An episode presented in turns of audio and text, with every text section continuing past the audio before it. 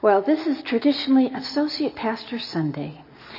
Our pastor Dave and his family are away down in San Diego visiting. Um, both his family and um, Haley's family are down there, so um, Faith and I decided he should have the day off. So um, this morning it is New Year's, and so we're thinking about starting over. Maybe if you think about this past year, you might realize that there are maybe a couple times when you've blown it. When you've done something and then realized, oh dear, that was the wrong thing to do. Or maybe you stumbled and, and you're wondering, how do I get back on track? And maybe you've tried to build something and only got part way through. You're still wondering, how do I actually get that far? Well, Paul had founded the church in Corinth and then he had gone on his missionary journeys in various places. And then he hears about them. And so he writes back to them in 1 Corinthians chapter 3. We'll begin with verse 1. Brothers and sisters, I could not address you as spiritual, but as worldly, mere infants in Christ. I gave you milk, not solid food, for you were not yet ready for it. Indeed, you are still not ready. You are still worldly. For since there is jealousy and quarreling among you, are you not worldly? Are you not acting like mere humans? For when, for when one says, I follow Paul, and another, I follow Apollos, are you not mere humans? After all, what is Apollo? What, after all, is Apollos? I'm sorry. And what is Paul? Only servants through whom you came to believe as the Lord has assigned to each his task, I planted the seed, Apollos watered it, but God made it grow. So neither he who plants nor he who waters is anything, but only God who makes things grow. The one who plants and the one who waters have one purpose, and each will be rewarded according to his own labor. For we are God's fellow workers, and you are God's field, God's building. By the grace God has given me, I laid a foundation as an expert builder, and someone else is building on it. But each one should be careful how he builds, for no one can lay any foundation other than that one that is already laid, which is Jesus Christ. If anyone builds on this foundation using gold, silver, costly stones, wood, hay, or straw, his work will be shown for what it is, because the day will bring it to light. It will be revealed with fire, and the fire will test the quality of each one's work.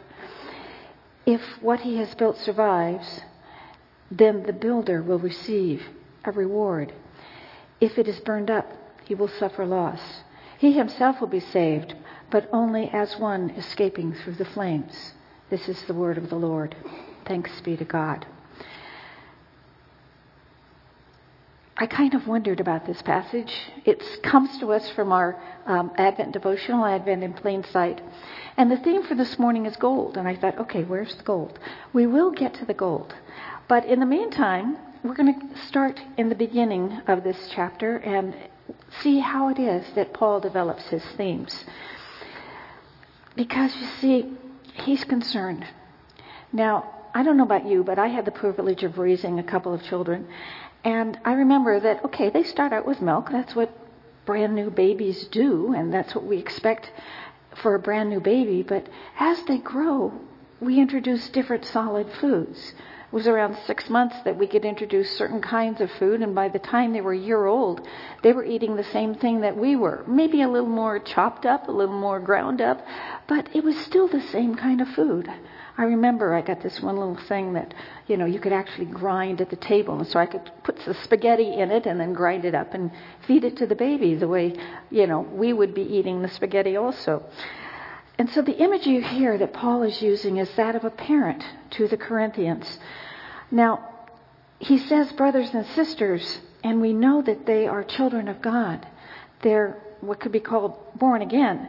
But and they're on their way to heaven, but unfortunately, I think they're traveling third class. I don't know if you've ever traveled, but you know, here in the States we have coach and we have first class. And I'm not sure this is even coach. It's more like as if you were in, you know, a, a different country and they had first class. Okay, that's great. And second class, that's okay. And then third class, you're sitting on the hard benches and you're crowded together and there might be a couple of animals as well in the, in the, you know, um, train with you or something. And that's what's happening to the Corinthians. They are worldly. They are ones who maybe should do different, but they don't. There's Paul says there's jealousy and quarreling among them and says, Isn't that worldly? It's a question for us. You know, are they ready for the deeper things? Apparently, the, the Corinthians weren't. But are we? Are we ready for deep things? Are we, or are we just trying to live, not maybe deeper, but just kind of living our lives? And so the Corinthians seem to have an attraction for what I would call spiritual junk food. You know?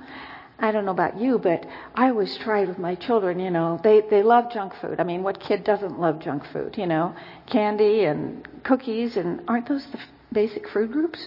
You know, we might add ice cream in there. But if you're a parent, you know that, okay, th- those are okay occasionally, but they need real solid food. They need to have vegetables. They need to have meat. They maybe need to have some kind of starches.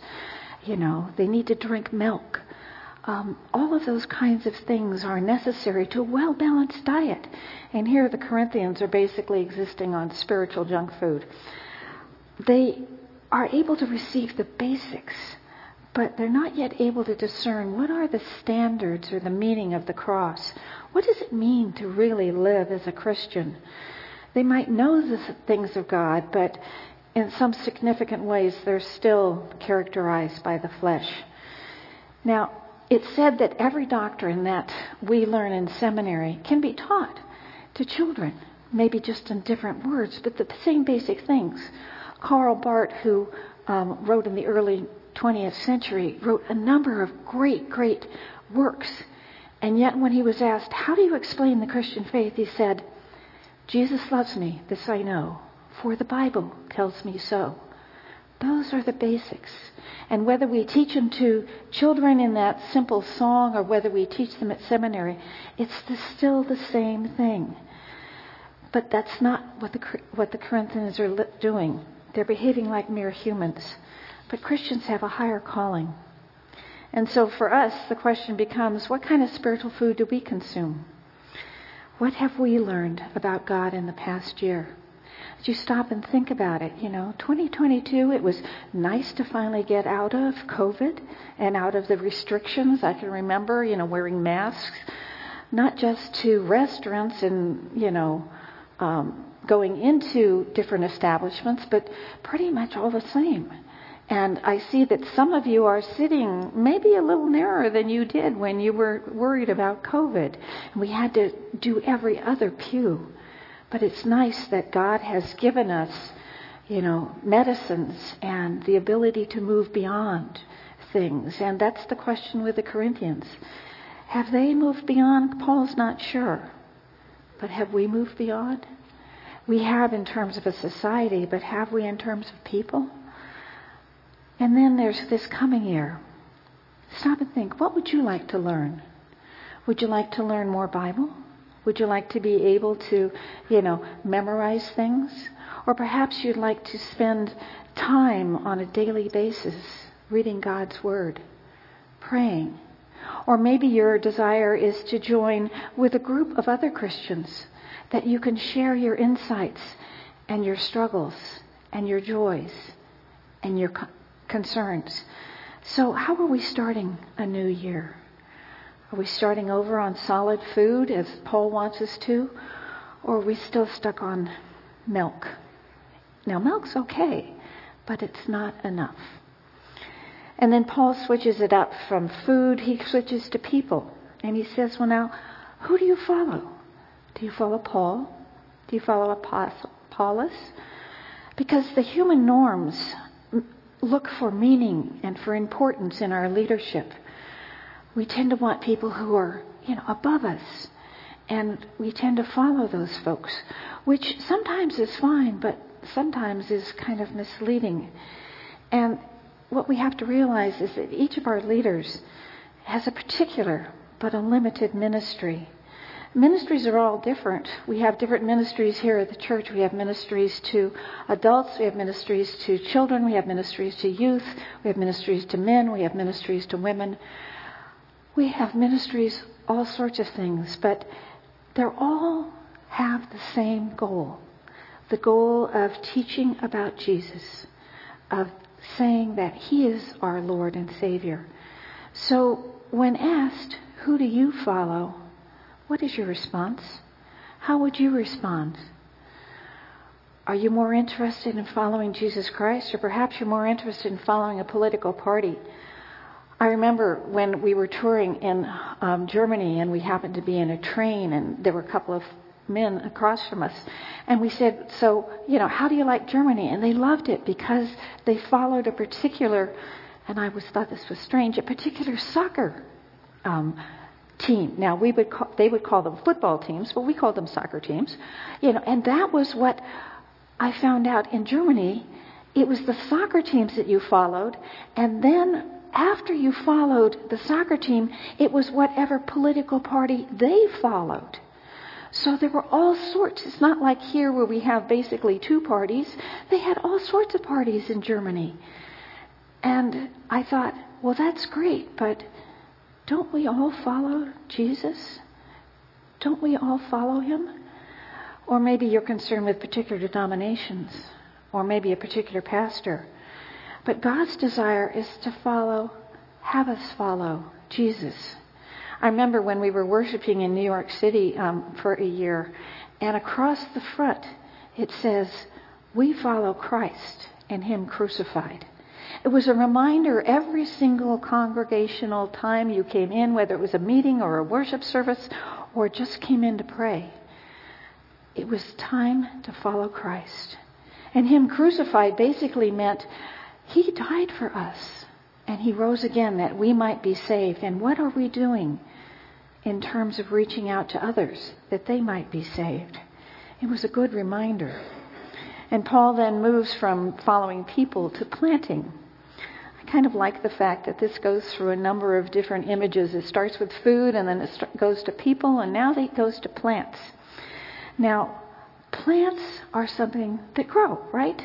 And farmers take seed and they plant it and then they water it. And all they can do is provide the right environment for the growth. But then they have to sit back and pray, perhaps just as we do, because they don't make it grow. God does. You see, there are different jobs and there are different results, but it's God who gives the increase. And as servants, we do as He commanded, and each one of us perhaps is assigned a task, because each one of us has different talents and different gifts, and we're called to use those. I always think it's a good idea that not everybody has the same gifts I do, because then it'd be awfully boring. I am so glad that each of you has a different one because then I can get to know you and your special gifts and the special things that you think about and the things that you do throughout the year. So each of us is assigned a task, but it seemed that the Corinthians were getting frustrated because they wanted to water when God has called them to plant. Or maybe it was the verse, maybe they wanted to plant and, and called the water. But they're all on the same team. It seems silly now for us to think about somebody saying, well, planting is what's really important, and the waterers, they're really missing the boat.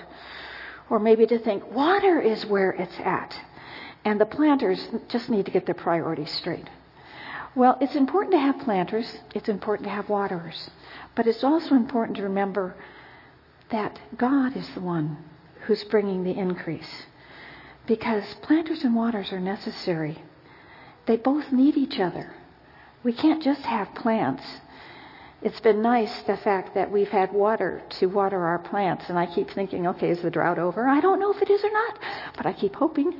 Um, and all the plants that I had hoped are beginning to come up. And maybe some plants that I hadn't hoped are beginning to come up. I remember last year we always have a snow day for our um, preschool. And in order to make sure that the kids don't fall off the snow, they put hay along the outside. And last year they left the hay. After all, it's just hay. About two months in, the hay began to sprout. And suddenly, instead of nice grass, we have grass and we have hay all mixed together, you know. And so this year, we tried to make sure that the hay didn't stay out there. But it was just left. It was, so to speak, planted. And then the sky watered it. Or maybe our sprinklers did. And, and God gave the increase, you know. And so both were necessary. And both are necessary in our spiritual walk. But what is our goal?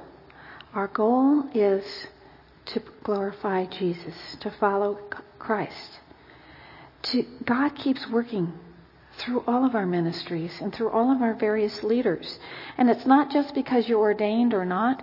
It's not just because you're on staff or not. It's because you're a child of God.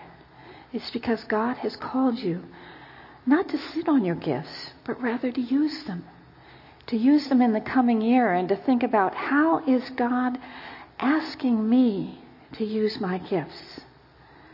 Maybe He's asking you to pray. That is probably the most important thing that we as Christians can do. Because when we pray, God's Spirit opens us up and we hear His small, quiet voice leading us, encouraging us, helping us remember, oh, I really should call that brother or sister. I really should call that parent. I really should call that child. I hear my friend is in need of something, so I'm going to call him or her.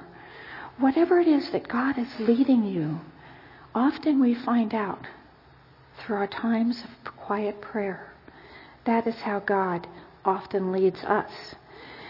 And then he rewards each according to his own labor. So you read in verse 8 that the one who plants and the one who waters have one purpose, and each will be rewarded according to their own labor. We are God's fellow workers. Did you ever stop and think about that? You are God's fellow workers. Now, God could have done it without any of our help. After all, God made the earth. God made the stars and the sun and the moon and all that is around us. But then he gave it to us, to us humans, to care for. It's what we call stewardship. We're called to be stewards of that, of that creation. We're called to be stewards of everything that he gives us. And whether that is our homes, our clothes, our relationships, our treasure, our talents, however that is, God calls us to use them for His glory. And He gives us an opportunity to work with Him. But we can't work alone. We need to work with Him, and He wants our participation in it, for we are God's field, God's building. And then Paul switches to his fourth um, example. He talks about buildings. And it's interesting that here he talks by the grace of God. Have you ever thought about that? By the grace of God, I was able to wake up this morning. By the grace of God, I am still alive and kicking. I am able to do His work, whatever it is He calls me to do. And I think about others who might not be as physically active as I am, or others who are more physically active than I wish I was. And God calls each one of us to do what we can, whether that is simply sitting and praying and whether that is out hoeing in the garden, whether that uh, is visiting a friend, but whatever it is God is calling us to in this new year, that is what we should think about. Because God's grace is extended to each of us. Now, Paul had followed, had founded the church at Corinth. And it says, I laid a foundation as an expert builder. He knew what the foundation should be. He knew that the foundation was Jesus Christ. And that was the foundation he laid. But Paul also knew that he wasn't there for the rest of his lifetime. He was called to go to different places and to spread the gospel. And so he knows that someone else is building on the foundation that he laid. And that each one who builds needs to be careful of how he builds. Because you need to be sure you're on the foundation. Have you ever seen a building after an earthquake? I had the unfortunate experience of that, of watching um, some of the buildings in San Francisco back in the 90s when they fell off. And suddenly, instead of having a building on the nice square foundation, the building is over here, and you're sort of wondering, okay, what's under the foundation there? There's nothing there. And that's what Paul's saying is we need to be careful. We need to stay on the foundation that he's laid, which is Jesus Christ. And then he goes on, he finally gets to gold. And he says, if anyone builds on the foundation using gold, silver, costly stones, those are great things. And he got that image from the image in the Old Testament that we have of the temple, because that was what was in the temple. Now, by costly stones, he doesn't mean jewels or, you know, diamonds, anything like that. Rather, he's talking about stones that take a certain amount of work to get there it's not like I don't know if you've ever been in, in England, but you can go through and you can see what they call the hedgerows, and they're all piled up of just stones. You know, it's stones that the farmers take from the field, and it means that now they don't have to plow, you know, around the stones, but rather they can just plow the dirt. And so on the edge are all of these stone walls. And they're all nice and, you know, kind of stacked, but they, they're, they're, you know, not exact. It's not like a brick wall. They're just stones stacked up. Well, that wasn't what was done with the temple, and that's not what Paul's talking about here. He's talking about stones that are what do we call dressed. That is, they've been squared off, they've perhaps been quarried, they've been carted to wherever it is that the building is supposed to be. And those are the precious stones, the costly stones, because they take effort to get there. So most likely it was marble or granite that were the stones. And those were the ones for the permanent foundation that he's talking about, the ones that were able to be there. But then he says you could also build with wood or hay or straw.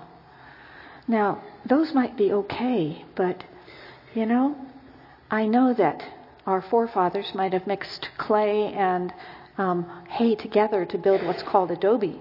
And adobe is great until it rains because even if you do today, I mean, I remember I, I like to watch home improvement shows, and I remember watching this improvement show where they were building this hay and mud house. And I thought, oh, that's just like, you know, our forefathers used to do.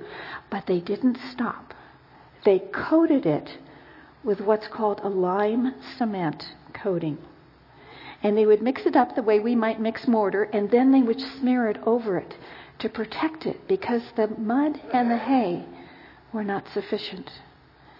They would melt, they would deteriorate.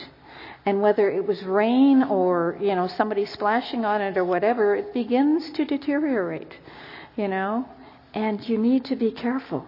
And he's saying, well, whether you build with gold, silver, costly stones, or you build with wood or hay or straw, each one the work will be shown for what it is because the day will bring it to light.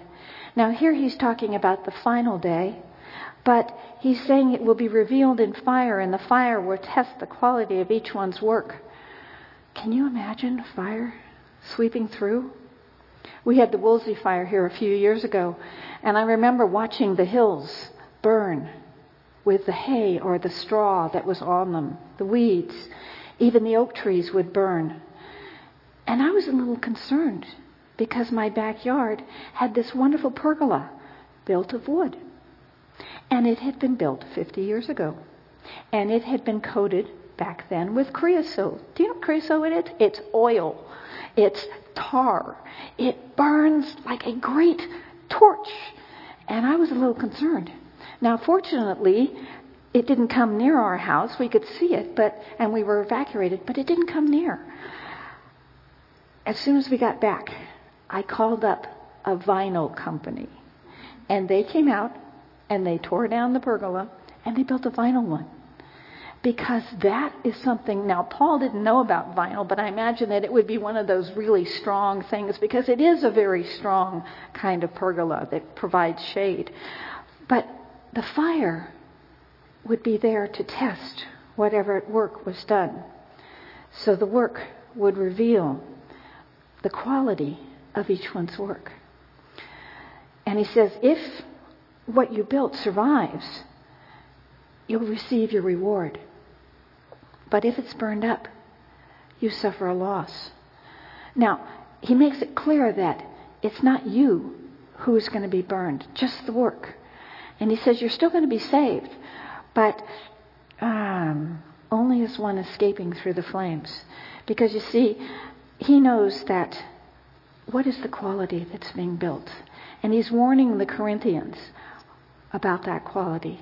He's warning them that if you only have milk, if you only follow a human leader, if you only plant those things that grow but don't really grow to be lasting, then you might lose it all.